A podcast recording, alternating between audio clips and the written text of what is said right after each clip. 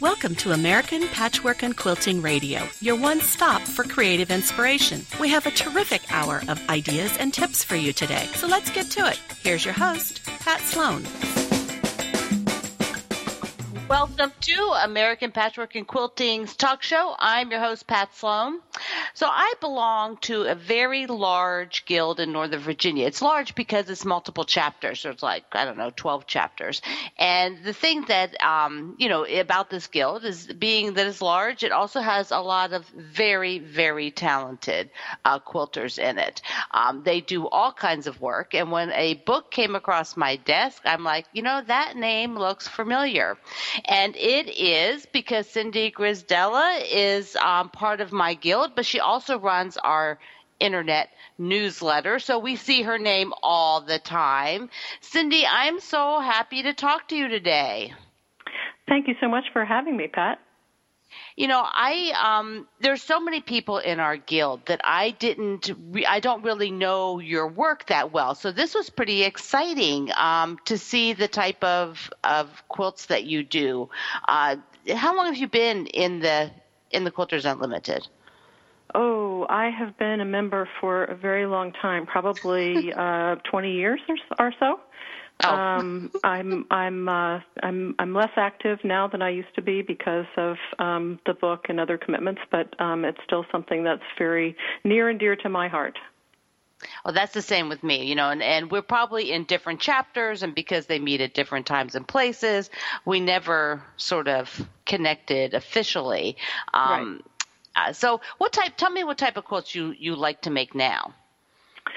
Oh, I am really excited about doing um, improvisational quilting, uh, where there's no rules and there's no pattern, and you just get to, uh, you know, sort of make your your units and and and play with them on your design wall.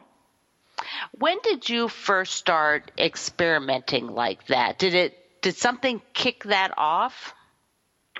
Oh, um, I've been, you know, I I love um, looking at what other people are doing, and I'm sure I was probably inspired by um, other people. Gwen Marston comes to mind. You know, she's mm-hmm. been doing this sort of liberated quilting for a long time, and I remember mm-hmm. looking at her books and just being very excited about that idea. You know, one of the things that you are known for um, for your work is your free motion quilting. Uh, you know that's that's sort of the signature thing about your your quilts. Um, what you know did you did you like take to to machine quilting right away when you started quilting? Oh, absolutely not. I started out as a traditional hand quilter. I hand really? and I hand quilted and the whole nine yards. And um, I was terrified of free motion quilting oh. for a long, long time.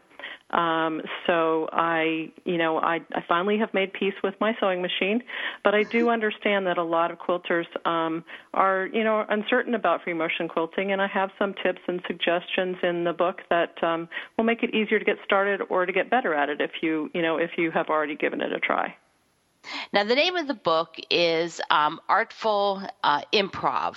Uh, so there is a lot about this this sort of improvisational work because your sub your sort of tagline is explore color recipes, building blocks, free motion quilting. So you've got that whole package of items in here.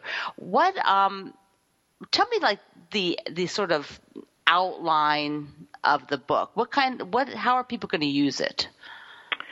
Well, I start out with the idea that you know I'm I'm really um, sure that everybody has the ability to be creative. So I kind of start out with that idea. I mm-hmm. feel like that you need to just give yourself permission to play. Um, there's no, you know, no tension about it. Um, I talk about how to organize your scraps so that you can be um, effective with using your fabric. Um, how to choose color and use that in your in your quilting. Um, I give um, uh, people interested in five different techniques that I use in my improvisational quilting that you can use to, um, you know, to get yourself started in this this sort of technique. And then I mm-hmm. talk about um, the free motion quilting. Um, also, a little hand quilting because you know lots of people still like to do that, and mm-hmm. then um, ideas for finishing your quilts that are a little bit different than the traditional, you know, just binding and sleeve. Right, because several of your quilts have like no binding. They're they're they're faced, you know, like mm-hmm. you would uh, do in garment making. I started out as a garment maker when I was a teenager, and mm. um, um, it gives it a little bit of a more uh, finished um, look for the wall, in my opinion. Um, mm-hmm. Especially when you're trying to present your work as art rather than something that's going to go on the bed. Right. It it is a really interesting. I can remember years ago, Cindy, when I first saw that done. I was fascinated. I was like, "How'd they do that?" That was it, you know, because I didn't learn that in beginning quilting class. They didn't teach us that part. It was binding. um, so what I wanted to just talk about. Let's talk about like one element of the book because I think this is a really neat way you're presenting it. It's the it's the group of the section called Elements of Principles of Design. Uh-huh. Um, because you have small pieces and you're walking through um, sort of the balance and the shape. and You have different colors. Tell me a little bit about this. Well, I think that, you know, a lot of people think about improv as something that's just sort of, you know, you're throwing everything, you know, everything on the wall and seeing what sticks. Mm-hmm. And my uh, my idea about improv is a little bit different. I want to um, think about it as art when went from the very beginning. And so I talk about the elements of design that artists, you know, painters and um, and and sculptors and other kinds of, of artists use, like line, shape, color. Um, texture, all those things that you know that those elements that you use to create your composition, and mm-hmm. then after your composition is created, you want to look at it critically and and think about whether you know your the the design has a, a, a balance to it. Have you repeated elements? Do you have something that sticks out like a sore thumb, and maybe you need mm-hmm. to um, add another, you know, another um, element like that? Um, is it is it interesting? That's kind mm-hmm. of a mm-hmm. key question. mm-hmm. you know what I'm curious about because you also teach um, is how when when you have somebody who's not worked like this you know they've worked from a pattern or traditional patchwork or traditional applique and they're exploring this for the very first time pretty much um, you know they don't know how to figure out if it looks good. How do you tell them? Well, um, that's a very good question, and I do, um, I do, I have taught quite a few uh, people who are even beginner quilters have never done mm. any kind of patchwork before. Mm-hmm. And mostly it's um, you know, it's it's just a process. You need to put your you know, create your elements, think about what elements you want to, to use, like um improv blocks which are are a lot like log cabins but not so controlled or mm-hmm. um, curved pieces and you you make your units and then you put them up on a design wall and and and play with them. And you ask yourself what if? What if i what if i do this? What if i change this? What if i add a different color? And i bring in lots of examples to show people how i have done it in my own work. And i mm-hmm. also bring in um you know pieces that are in process, and I go through the whole what if um, scenario with these with these pieces that I have worked on myself. Oh, that's a really good way because it's it's hard sometimes when you've not done it all. It's a whole new way of thinking. So if you can see it step by step, this is what you take out, this is what you put in, and how you changed it. Um, and your book has a little bit of that, right? It does, yes. There's a whole section that you know that I go through and, and walk walk the reader through the process of of asking what if on a quilt that I you know that I was working on uh, myself, and uh, and some people tell me that that they feel like that that's one of the more helpful um, parts of the book because it, it gives questions to ask yourself as you're as you're working on your on your piece. You know, a lot of people also like to use pattern fabric who um, work in patchwork now or, you know, applique. They use, you know, but a lot of times this type of work is done in more tonals and solids. Uh, how do you approach what you use in your quilts?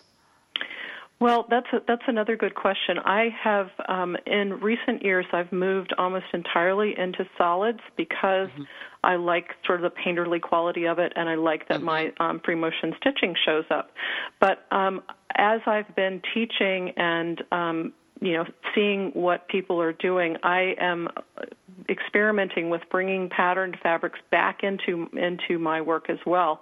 Because it, it, this process works whether you're using solid fabrics or batiks or you know commercial cottons. Uh, it really it really is very, a very forgiving uh, process yeah, and and I like that in the book you you have a variety of styles of fabric so that people can really relate to something that they already own, so they can look at what they already have. Um, good job on that. right, and I, I encourage that. I, I really, you know, I I'm I am all about, you know, it's what what the the the, the quilter wants to make and you know using using the the fabrics and, and materials that that they have on hand so I have a fun question for you since we're talking fabric right now. Um, what color do you have least of in your in your collection? Oh, that is a fun question. I love all the colors. Um, but if you if I had to pick, I would say that probably the one that I have the least in my collection is pastel pink. Not because I have anything against pastel pink, but right. um, it's just not something that I have a, a, a wide variety of. yeah. So would you ever challenge yourself, Cindy, to go like, okay, I need to get some more and incorporate it, or is that not your how your brain works? Oh, absolutely. I think that's a great thing to do. I, you know, I I was in a, involved in a challenge uh, not too long ago where where you were asked to uh, to create a quilt in a certain size using only neutrals, mm. and um, I'm not a real big uh, neutral person, but um, I was it was fun. I you know I I gave it a shot, and um, I do that all the time. I think it's wonderful to challenge yourself to use a color that you know that that that might not be your favorite. Sometimes you'd be surprised at how wonderful it comes out. You know, Cindy, this has been so much fun. Um, everybody can visit you at Cindy Grisdela, G R I S D E L A dot com, and find out where you're teaching, right? That's right, absolutely. It's on her sidebar, and she might be able to come and teach you. Thank you, Cindy. Thanks, Pat. This is American Patchwork and Quilting's uh, talk show. We are going to take a break, but first I want to tell you to go out to the Moda um, blog and take a look at what's going on out there this week because they always have a lot of fun projects. And uh, be sure that you're checking out APQ. We'll be right back.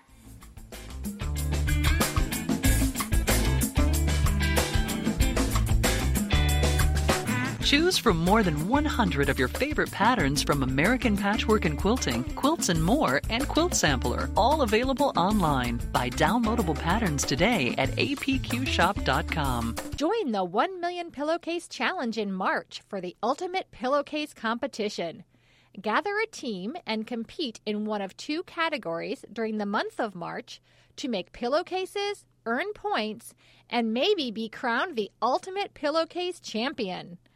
The top three teams in each category will be awarded cash prizes.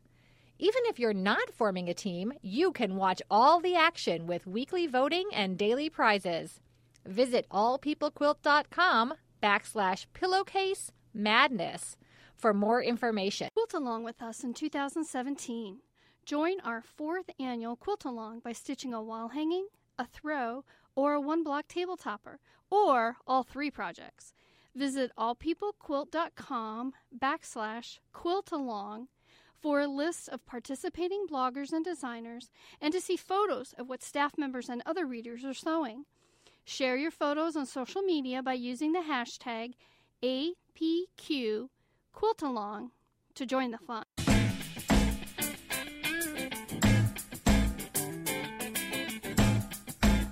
Follow American Patchwork and Quilting on Pinterest to find ideas for bags, baby projects, pillowcases, storage and organization, and more.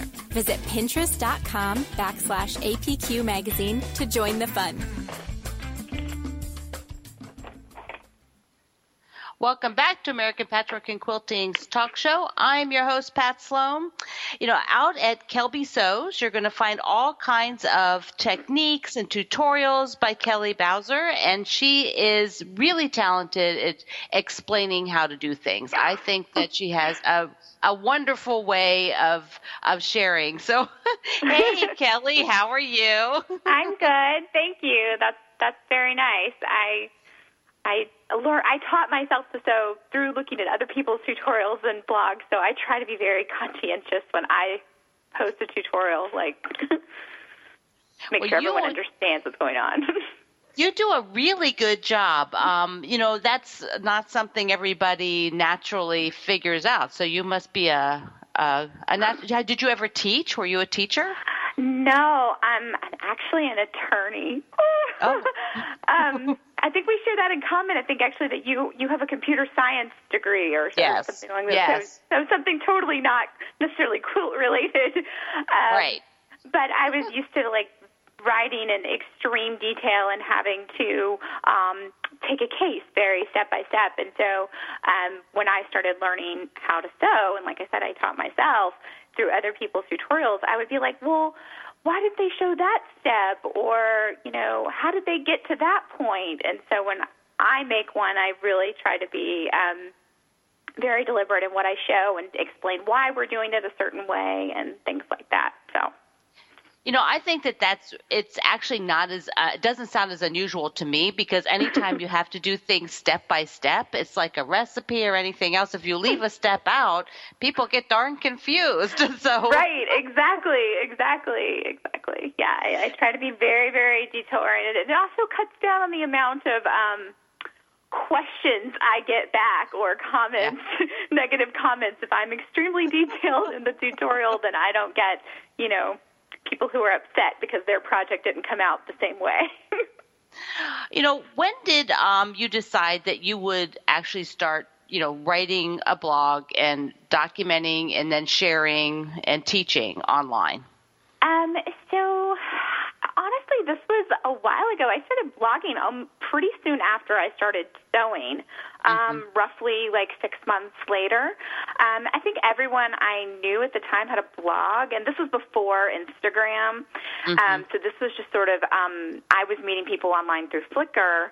And and everyone had a blog. I was like, "Why don't you have a blog? Why don't you have a blog?" And I was like, well, "Okay, I don't know if anybody wants to see what I have to say, but sure." Um, so I started my blog then. It's it's not as active now. I try to save my blog posts now for when I have something like really good, like a tutorial or a new pattern or something more exciting to share. So I'm not daily blogging like I was in the beginning. But And are you writing on your Instagram every day then? Instagram is pretty daily for me. That's it's almost become like a mini blog. Um, and I Instagram everything, like my life, my vacations, my sewing, and it kind of ebbs and flows with what the content is. Um, but I want people to like really know me and feel me as a person.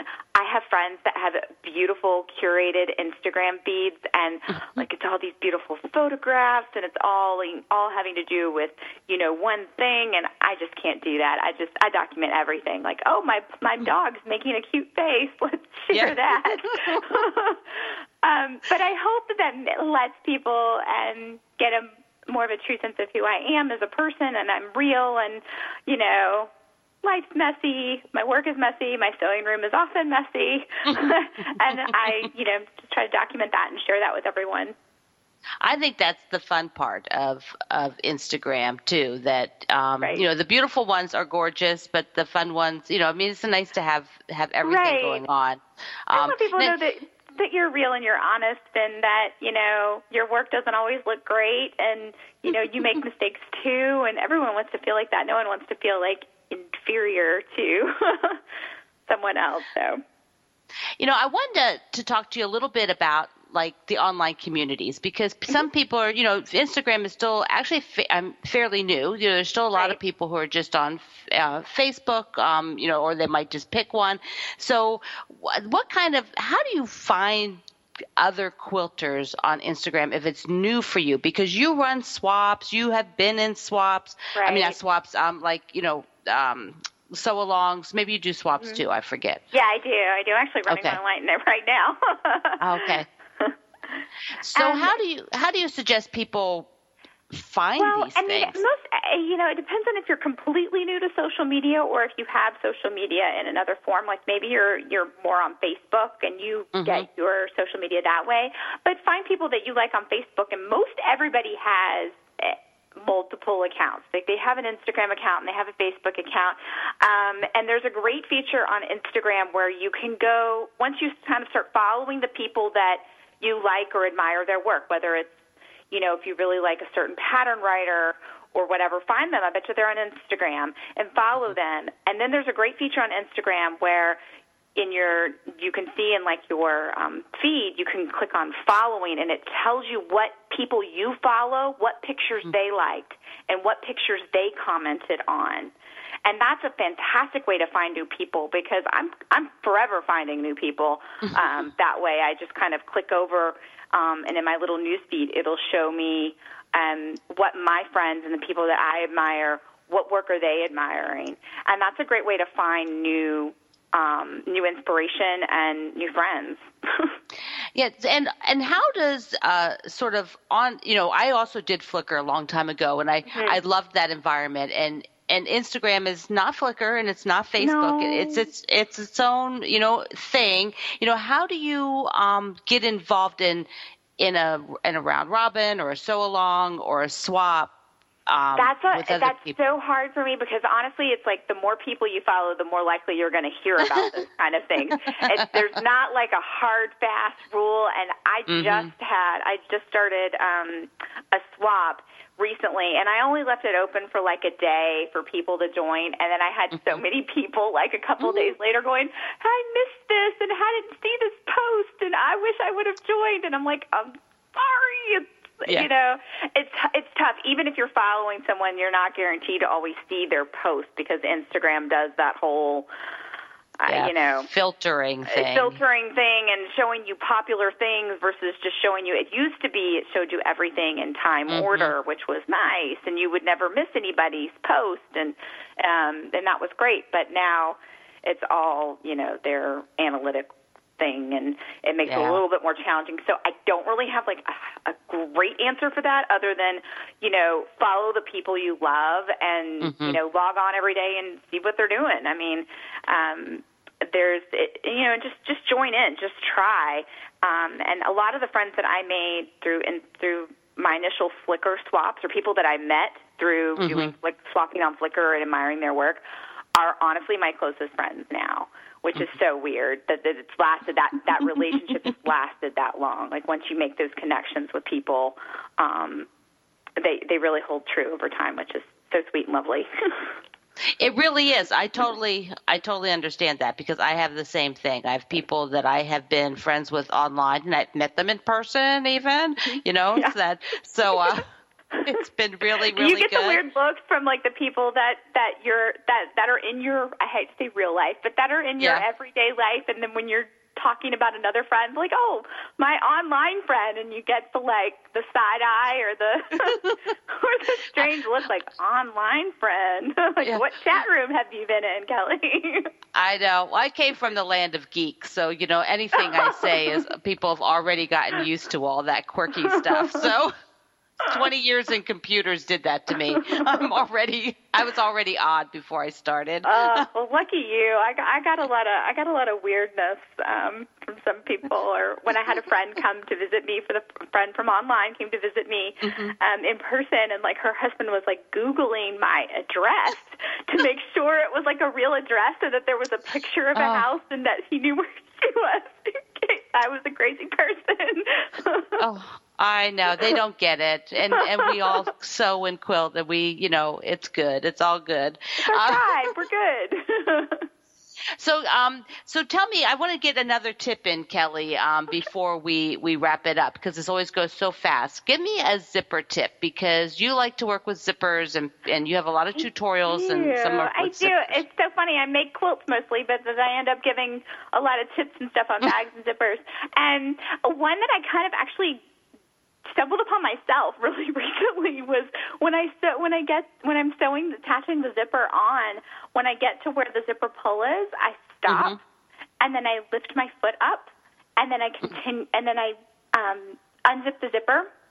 So the zipper pull is no longer in the way and then I put, put my foot back down and then I continue sewing along there. And I was like when I when I first did it the first time it was with a metal zipper and of course it was giving me trouble. And I was like oh why haven't I I've been doing this the whole time? It would have made my line so much straighter if I would have just moved the zipper pull out of the way.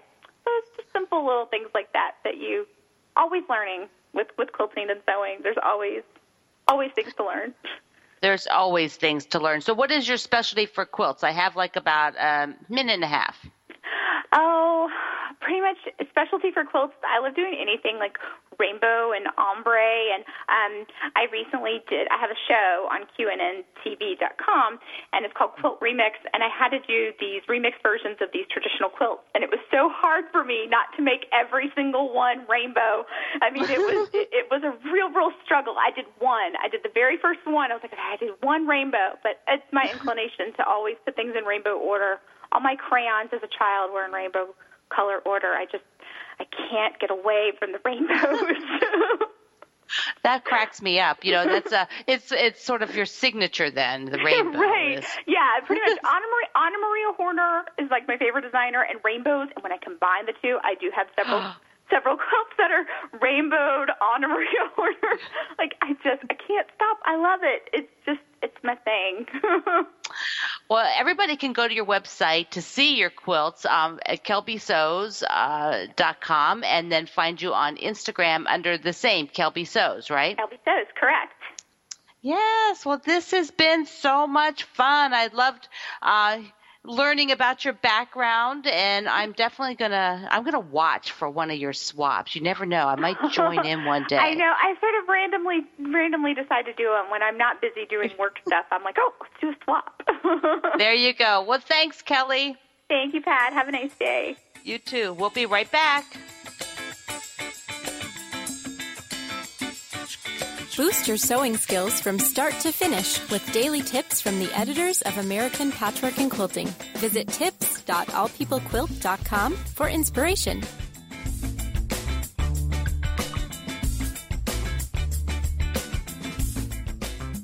This quilting tip brought to you by Moda Fabrics.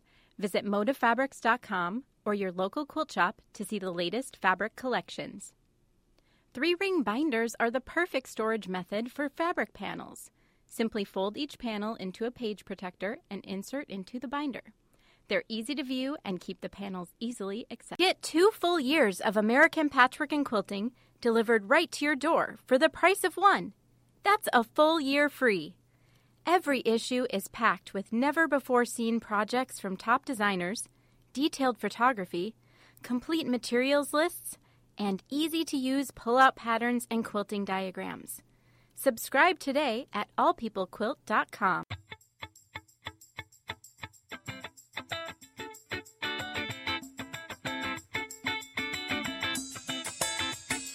Take an ultimate shop hop tour of 11 top quilt shops. You'll find them all in the current issue of Quilt Sampler, available now at your local quilt shop or on newsstands. Welcome back to American Patchwork and Quilting's talk show, and we get to talk to Darlene Zimmerman. Yay!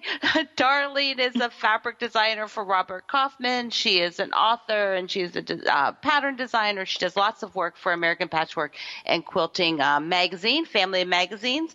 So, Darlene, I'm so glad I caught up with you. Well, it's nice to talk to you again, Pat. You know, Darlene, I think every time I invite you on the show, you're on vacation. I know. I seem to be gone a lot. Huh? Well, it's so funny because you've been on a couple times, and it's like the last time you were also uh, you're like, "Oh, I'm on vacation. I'll I'll write you when I get back." It's like. All right, so uh, so that you deserve vacations. You are a hard worker, my friend. Well, thank you. So let's talk about the project um, that's that's in. Uh, you know, that's called Hummingbird Nine Patch. I want to talk a little bit about nine patches. Why are they so like timeless? Well, they're fun to do. They're a great alternate block between another piece block because you can get the illusion of um, of a chain running through your quilt. Um, they're they're really fun to make. You can make them scrappy. You can make them one, uh, two color. You can do so many different things with them, and it's easy to change the size as well. Yeah, I think people sometimes, you know, they do it early on and then they're like, okay, been there. But um, really, I like to come back to those traditional blocks. Is that how you feel? Exactly, because you can experiment and try new things with them, different color combinations, different fabrics, and they look brand new. Yeah, and and just changing up the fabric, you can you can actually play with fabric instead of worrying about the quilt block. Exactly. Yeah. So, you know, I'm worry- wondering, like you personally, like what are you um, playing around with right now in the land of Darlene? What's in your studio? well, I do have lots of fabric, and I'm loving to play with scrap quilts, and I'm experimenting with um, two color scrap quilts, which is a mm. little strange, but imagine all kinds of reds combined with all kinds of whites and creams. And mm-hmm. you get so much depth and interest, and it's a lot more fun to work on than if you just pick a solid red and a solid white. Right. I like patterned fabric. I tend to really lean that way. Do you do you work with um, solids much? I mean, over time. Not that much. Um, I like to use them with my 30s fabrics as an accent because the 30s prints all tend to be kind of small scale and mm-hmm. multicolored. And if you put a solid with, the solid really pops. Mm-hmm. And it's a nice way to highlight a particular item in your quilt or just to separate the quilt from the border.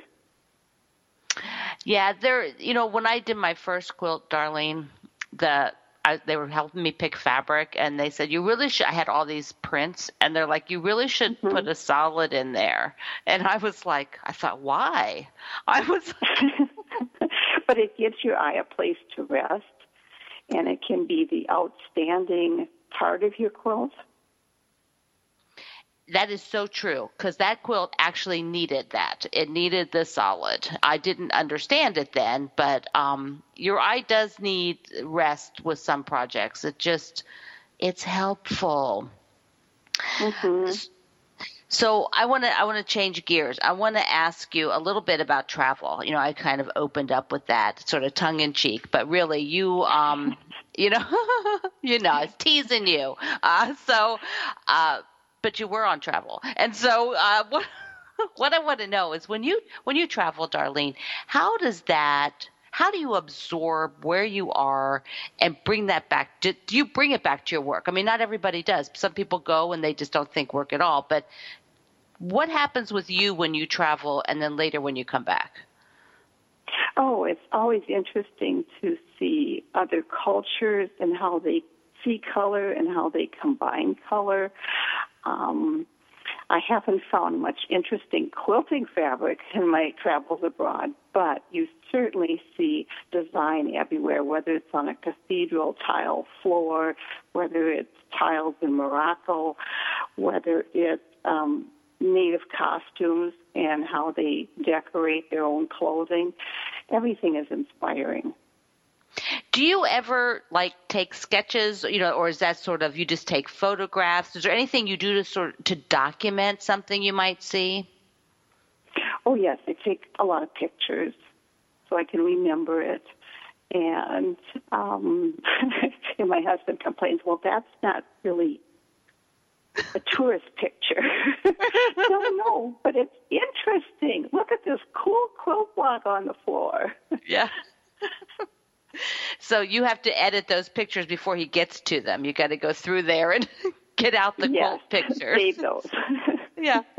Now you you told me you were just down um, uh, traveling in Bolivia and, and Peru. What um what struck yeah what struck you about the area, like as far as you you know, just design wise? Oh, I'm just amazed at the creativity of the people. Um, there are people who haven't had any formal training in weaving or embroidery or knitting, but yet they create these beautiful patterns and they remember them, which I find so amazing. Oh. Um, what what does that mean? They, they, remember them like they don't have they don't have any pattern to follow. No, they have no pattern to follow, and they create it as they go along. And they can also duplicate it. Mm. I just find that so interesting. They can work without a pattern, but yet they are using traditional symbols. Uh, might be religious. It might be cultural symbols. Um, and they incorporate things they see in nature as well. They can tell you, well, this is this plant, and, and that leaf comes from this plant. So they're really taking from their environment and putting it into their artwork. So when you're on travel like that and you see an artisan working or just somebody working, do you um, do you go up and talk to them? Definitely.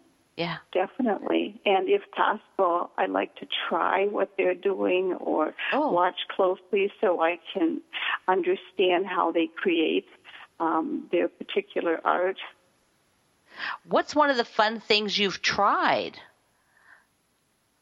Um, rug weaving mm-hmm. or weaving in general.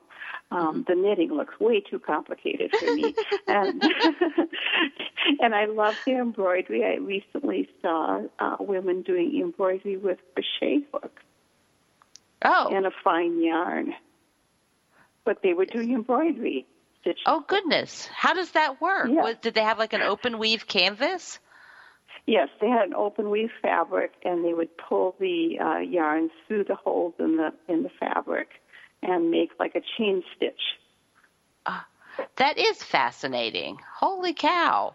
Um, did, did did you, I've never seen that. Did you buy a piece?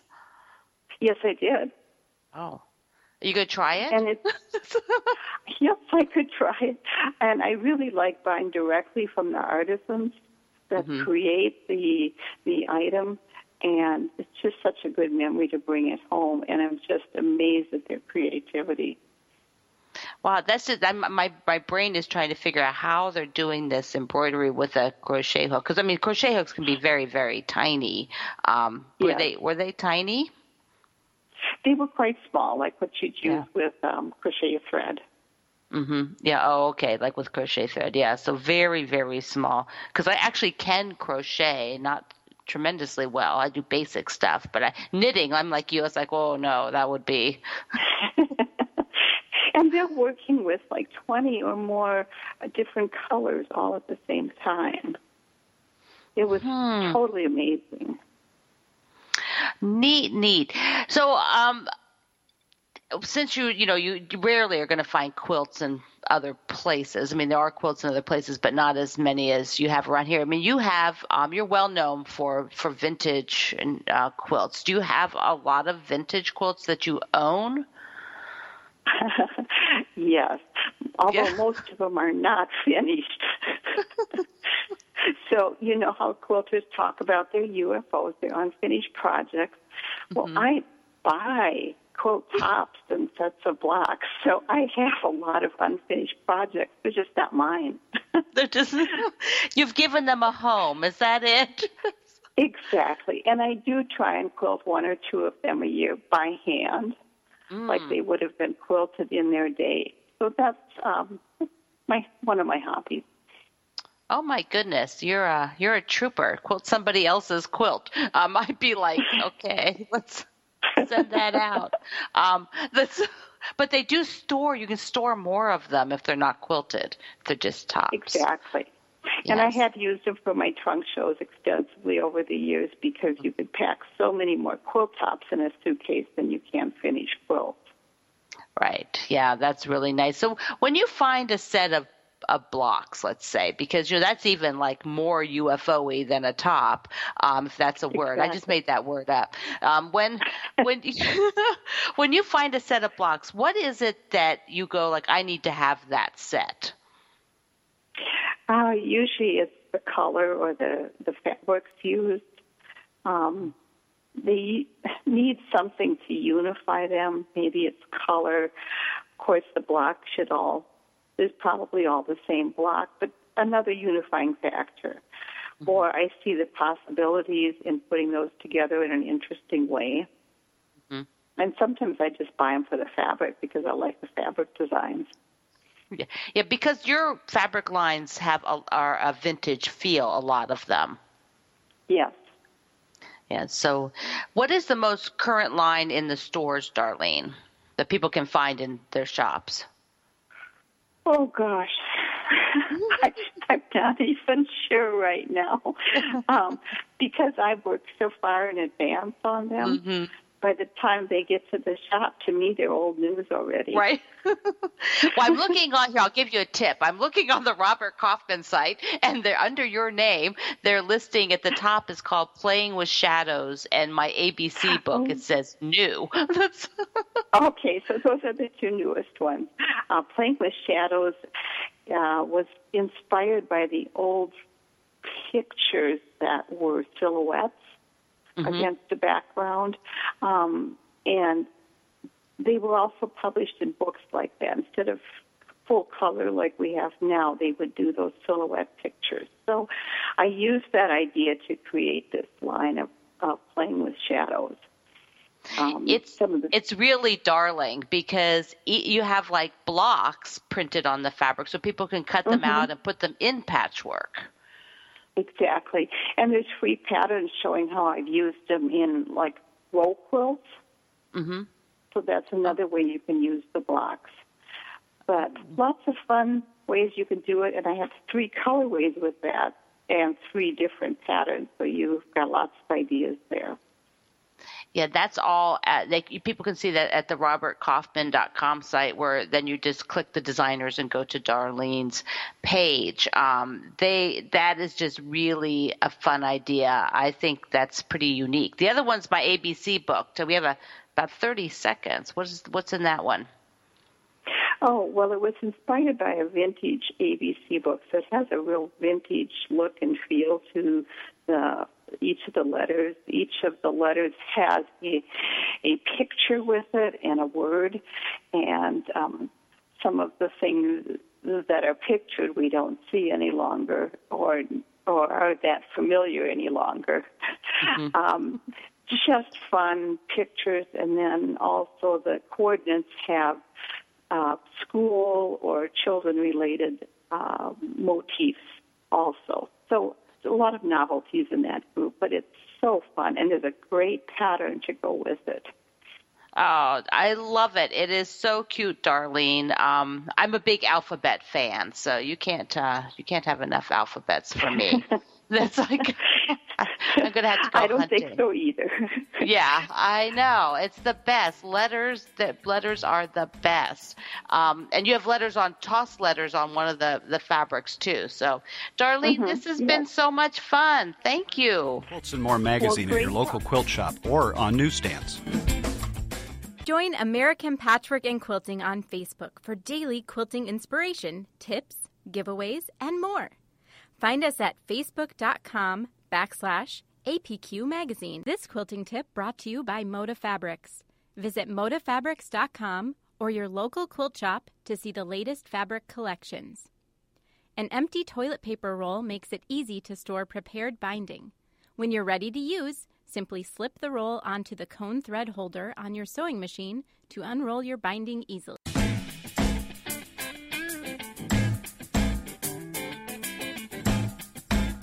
See what other quilters are up to on the American Patchwork and Quilting page on Facebook. Simply go to facebook.com and search for APQ Magazine.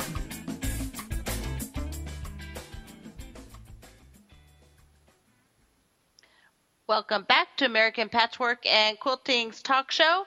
And, you know, out there in the land of podcasts, you know, there are other people doing them. And I thought it'd be really fun to invite uh, Stephanie Kendron here, who is the voice of the Modern Sewciety website and podcast. So, Stephanie, thanks for being here. Hey, Pat. Thanks for having me. You know, I'm uh, to get a little backstory so people can get to to know you. So, when did you first um, start quilting? Well, my daughter, my oldest daughter, was born in 2007. I had kind of sewed a little bit before that, but that's when I got my first machine that was all mine and not my mom's. And I, you know, just started experimenting, and I think it just was downhill from there. I was hooked. Oops. I think maybe we. Oops, we got a little. Um, uh, Oh, going sorry, back Pat. and forth. I- oh, sorry. I um my, when my oldest daughter was born, which I think is a common thing for a lot of people who learn how to sew in 2007 and I got my first machine and that was the end of it for me. I mean, you know, when you have little girls it's easy to start sewing with pretty fabric. So, did you teach yourself to sew, or did you learn on? You know, did you take a class? What did you do? Well, my mom had, and my grandma, which we lived really close to, had always been really creative. My mom made these gorgeous dresses when I was little, Mm. so I kind of always watched her. But yeah, I did, and that was the time that blogs started being really popular. So, you know, I if I didn't know something, I could always look it up on Google and find somebody who had a tutorial or something. So that's kind of how I taught myself, and then it was just trial and error on my own. So when you went out there and started looking around, um, and and saw like all these different people sewing, and did you sort of find a couple people that you're like, I really like that style? Um, because your your business is actually interviewing and talking to people versus designing, uh, which is you know what a lot of the people do that I have on the show. So I'm just excited to hear like how did you figure out where you were going to focus yourself?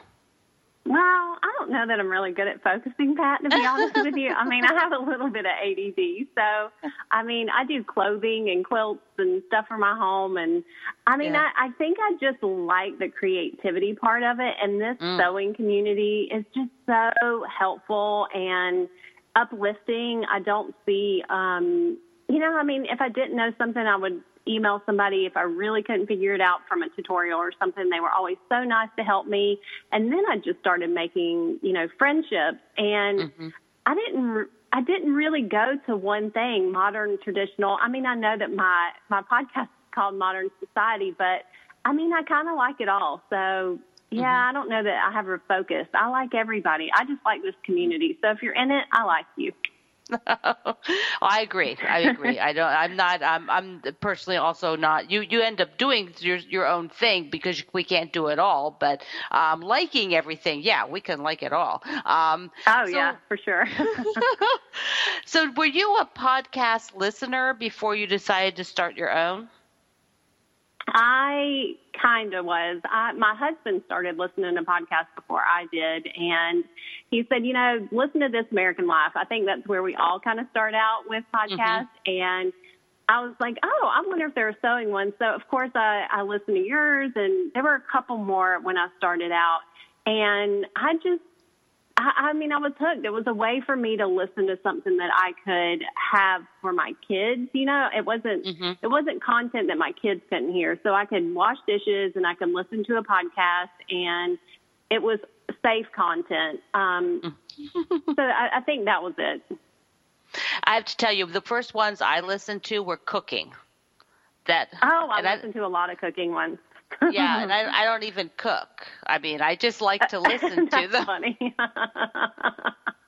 I don't know. That's awesome. The- yeah, the Splendid Table. That's uh, Lynne Rossetto Kasper. I like hers best. That was my thing. So when, so at some point you thought, hmm, maybe I wanna, maybe I wanna do this. Uh, how did that go? How did that thought process go? Well, I mean, I'm a I'm a girl from the South, and when you're from the South, you know, sitting on a porch and drinking sweet tea in the summer, and people stopping by and having chats, that's what you do. And I felt like a podcast when I listened to it was almost like that. I was listening to people's stories and, you know, finding information that I really didn't need to know. But then once I listened to it, I really enjoyed it. So I had this crazy idea to try it out on my own. I had just moved into a house and I had little kids and I just gave it a go. And Katie from Katie's Quilting Corner was really helpful. She had a podcast and she was really, really instrumental in helping me get mine started technically with all the technical stuff that you had to do. And then once I started, I mean, there wasn't any stopping me because it was so cool to actually talk to people who got what I wanted to talk about. Um, I don't have a lot of sewing friends that that live near me, so it was fun to be able to say, "Did you see so and so's new fabric line?" and them go, "Oh yeah, yeah, yeah." But did you see what so and so did with the fabric line? And I love that conversation because in my daily life, I didn't get a lot of it. So when you first started, what um, is your format changed? Because you've been doing this a few years now. Are you doing it differently than when you first started? I am. I did a lot of myself talking and, and mixed in with interviews for episodes. And as I'm am going, it takes a lot of time to schedule the podcast and to to, to interview people. I usually talk for an hour with someone, so I'm streamlining that process to have my podcast come out more often. But have um, I have an audio guy who's helping me. Hey, Kevin, and he is. We're just streamlining the process, so it's the same podcast. It's just I'm the intro and the outro and things like that are going to be a little bit different. And I think it's it's part of growing. It's part of learning. It's like with anything. I think change is good. So I'm excited about the change. I think it'll when, be better for my listeners. Yeah, we you know you have to feel that out. You have to learn. Um, I used to do people for have people on for the whole uh, hour, um, and then switch it up to two people, and then now I'm yeah. basically four segments. You know, usually four guests. Uh, so we all experiment, and sometimes I have you know I change it up, and that's always fun. Um, what? Tell me what the what you you talk about with a guest, you know, because you're with them for a whole hour. Um, and most of the people you seem to be talking to are industry people. Uh, so what what's sort of the, the, the topics? Well, I mean, I I tried to have people on who what I why I started my podcast in the beginning was you know would pick up fabric or I had a machine or thread, and I thought, but why did they do this? Like, who is the person who thought I'm going to mm-hmm. have a thread company? I want to know why they did that, how they do it, what is the process of that, and I still have that when I have people on my podcast. I want to know their story. I want to know why they are doing what they're doing, how they've overcome challenges, what they're trying to do now that, you know, there's so much social media and things like that, how they stay inspired. I want people's stories and I'm a talker. So it's really easy for me to talk for an hour and ask a bajillion questions. Um, I mean, I think it just naturally comes to me to have that conversation about something that I love so much. And I usually follow my guests and do my research, so I know a lot about them, and I really try and get their story out of them.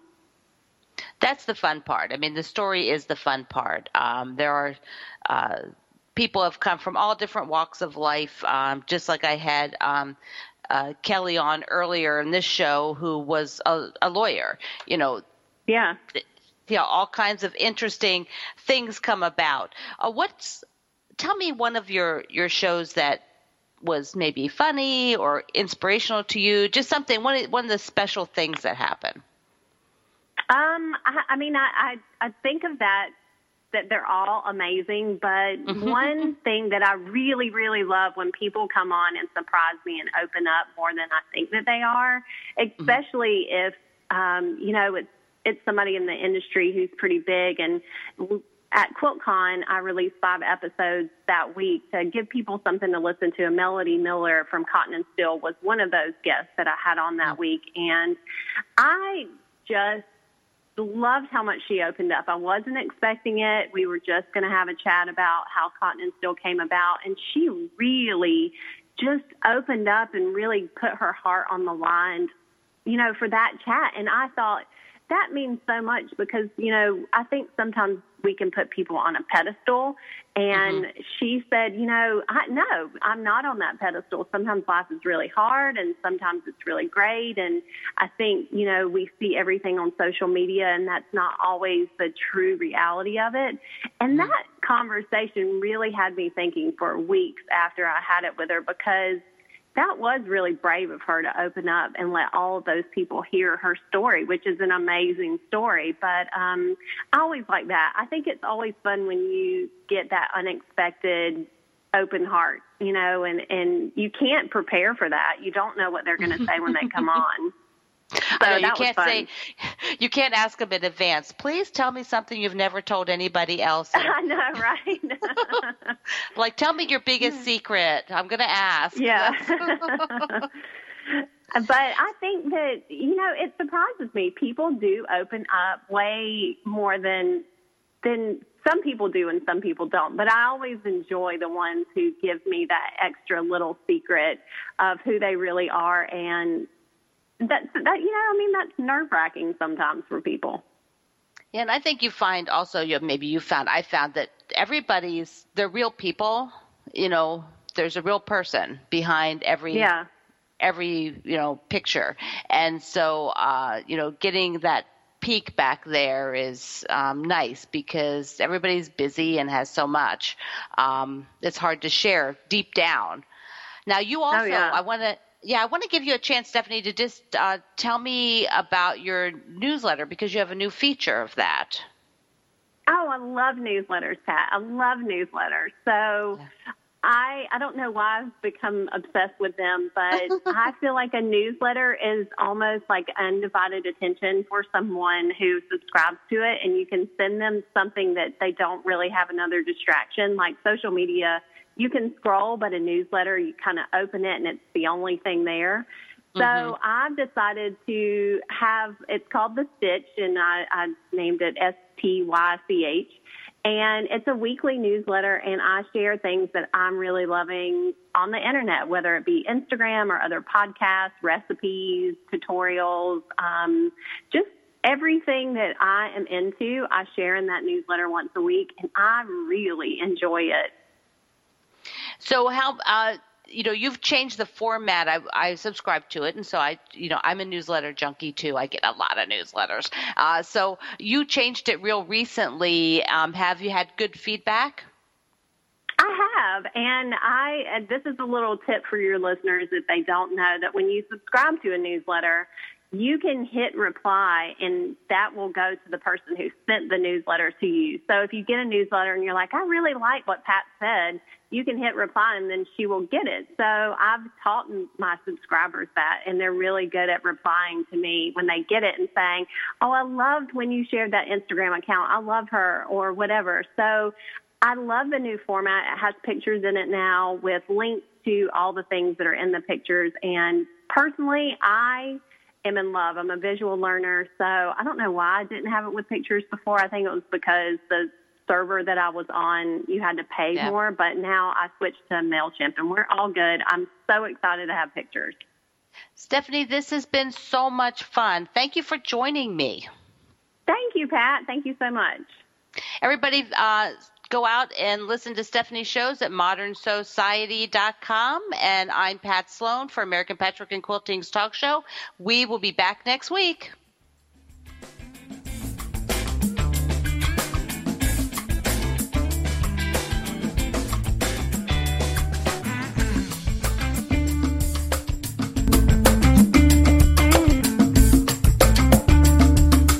Remember to visit allpeoplequilt.com for more information on topics from today's show, as well as how to videos, free printable patterns, and additional tips and techniques. Thanks for listening.